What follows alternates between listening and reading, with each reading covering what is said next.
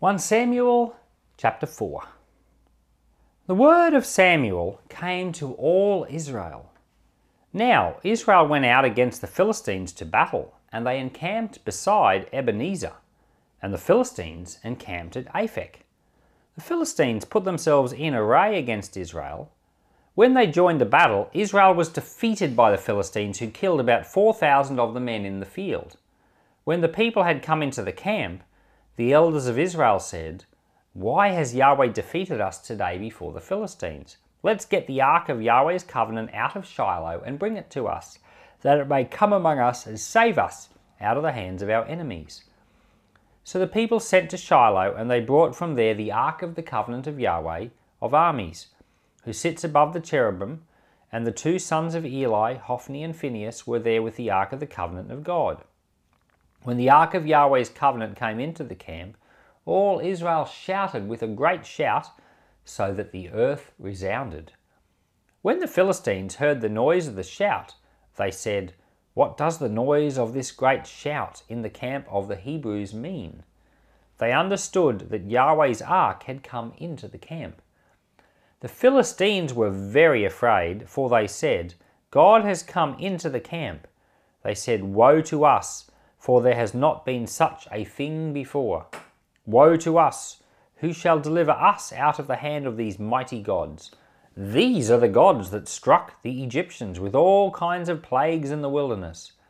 Be strong and behave like men, O you Philistines, that you not be servants of the Hebrews, as they have been to you. Strengthen yourselves like men and fight." The Philistines fought, and Israel was defeated, and each man fled to his tent. There was a very great slaughter, for 30,000 footmen of Israel fell. God's ark was taken, and the two sons of Eli, Hophni and Phinehas, were slain.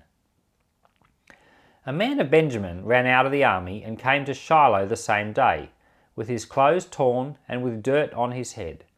When he came, behold, Eli was sitting on his seat by the road watching, for his heart trembled for God's ark.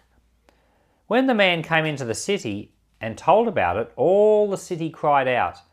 When Eli heard the noise of the crying, he said, "What does the noise of this tumult mean?" The man hurried and came and told Eli. Now Eli was 98 years old. His eyes were set so that he couldn't see. The man said to Eli, "I am he who came out of the army, and I fled today out of the army." He said, "How did the matter go, my son?" He who brought the news answered, "Israel has fled before the Philistines, and there has been a great slaughter among the people. Your two sons also, Hophni and Phinehas, are dead, and God's ark has been captured."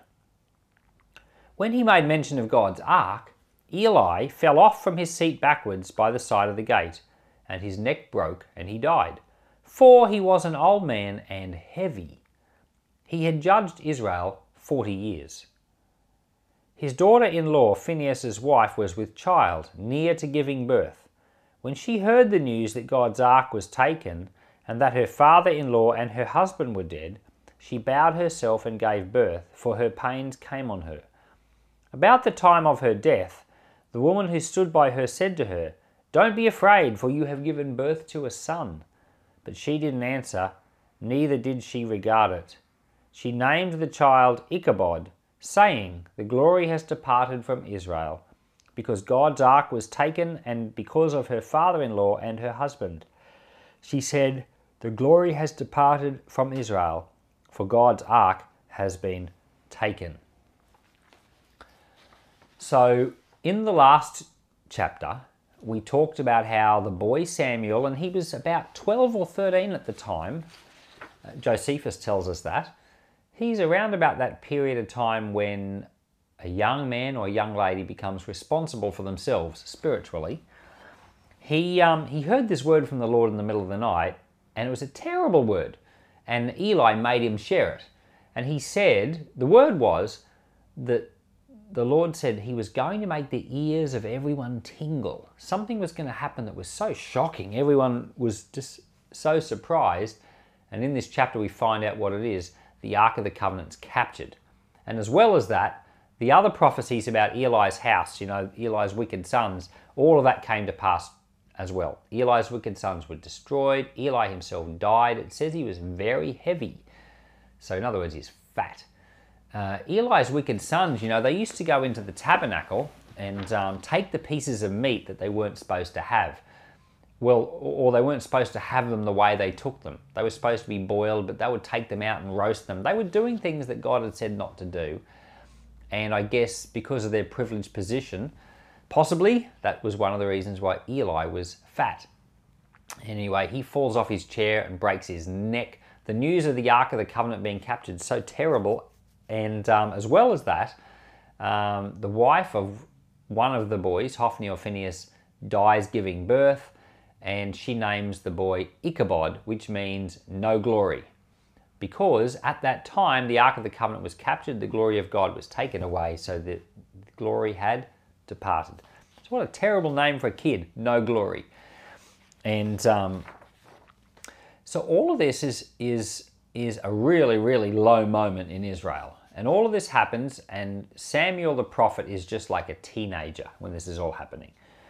And so we go back to his prophecy where the Lord said, I am going to make the ears of everyone tingle. Now, that phrase appears in the book of Jeremiah again later when God's talking about how Jerusalem is going to be destroyed. What God's talking about there in Jeremiah is yes, it's definitely that Jerusalem is destroyed, but even more specifically, that the temple will be destroyed and the Ark of the Covenant will be taken away forever. So we've got these two parallel phrases where the Lord says, I'm going to make the ears of everyone tingle. And in both times, the Ark of the Covenant, the first time it's taken away temporarily and brought back, but the second time it's taken away and gone. And it's gone to this day. But what we don't realize is that Shiloh was destroyed. So, you know, when Jeremiah said this about the Ark of the Covenant the second time, the temple was destroyed, Jerusalem was destroyed, the Babylonians came, they took everything away. The temple would get rebuilt later, but there would be no Ark of the Covenant. What we don't realize is that during this battle at Ebenezer, what we don't realize is that Shiloh was destroyed. It's not mentioned here, but it is mentioned in Psalms. And I'll read it to you in, I think, when we get to chapter 6, I'm going to read it to you then. In Psalm 78, it talks about the destruction of Shiloh. But basically, the Philistines, they weren't just happy to defeat Israel on the battlefield, which wasn't right near Shiloh. At Ebenezer, they go to Shiloh and they destroy the tabernacle. And so it's a really, really sad moment. So from this time on, Israel doesn't have a place that they can go and offer sacrifices for a while. They don't have a set place until Solomon builds the temple. And you'll recount later on that people are offering sacrifices at the high places. Well, that's because they were making up their own way of sacrificing to God because there wasn't a place to go. And God kind of overlooked that for a while, because he knew the intentions of their heart was towards him. So this chapter is a low point in Israel. You've got essentially the same thing happens three times throughout the Bible. The first time is they come into the land, they don't follow the Lord properly, and there's spiritual decay, and they go down, down, down, down, down, and then Shiloh is destroyed, the Ark of the Covenant is taken away, and there's this period of 7 months where the Ark of the Covenant isn't even there. Notice it's the seven months. There's a number there. And then the Ark of the Covenant comes back, but it's like nearly 50 years before the temple is built with Solomon. But then, under the kings, the nation of Israel has got spiritual decay. It goes down, down, down, down, down. The Lord sends the Babylonians, the temple is destroyed, and the Ark of the Covenant is gone forever. And so there's like a second cycle of it, but at a higher level. And then the third cycle is basically where Phariseeism and Sadduceeism and all these other things get in and they change Judaism. So even though they're now worshipping the Lord, you know, up to this point they'd been worshipping the Baals and all the other gods, but now they've sorted out the fact they've got to worship God, but spiritual decay gets in and it's not what God intended. It's all selfish. They're the chosen people. It's only about them. They're not following God's mission to care for the other nations. It's very self-focused. It's very proud. And so once again, spiritual decay gets in. It goes down, down, down, down, down. The Lord sends the Romans. The temple is destroyed and Jerusalem is destroyed. And this time, Judaism is destroyed. So each time it gets worse and worse and worse. And in that third round, that's where all the curses of Deuteronomy 28 are fulfilled in the, you know, the greater meaning of them all. Complete destruction. And some people would say, well, we've still got Judaism in the world today. No, what we've got in the world today is a thing that we call Judaism, but it's not that Judaism. That Judaism was completely different. That Judaism had a temple, and it had sacrifices, and it had priests, and it had all these daily rituals.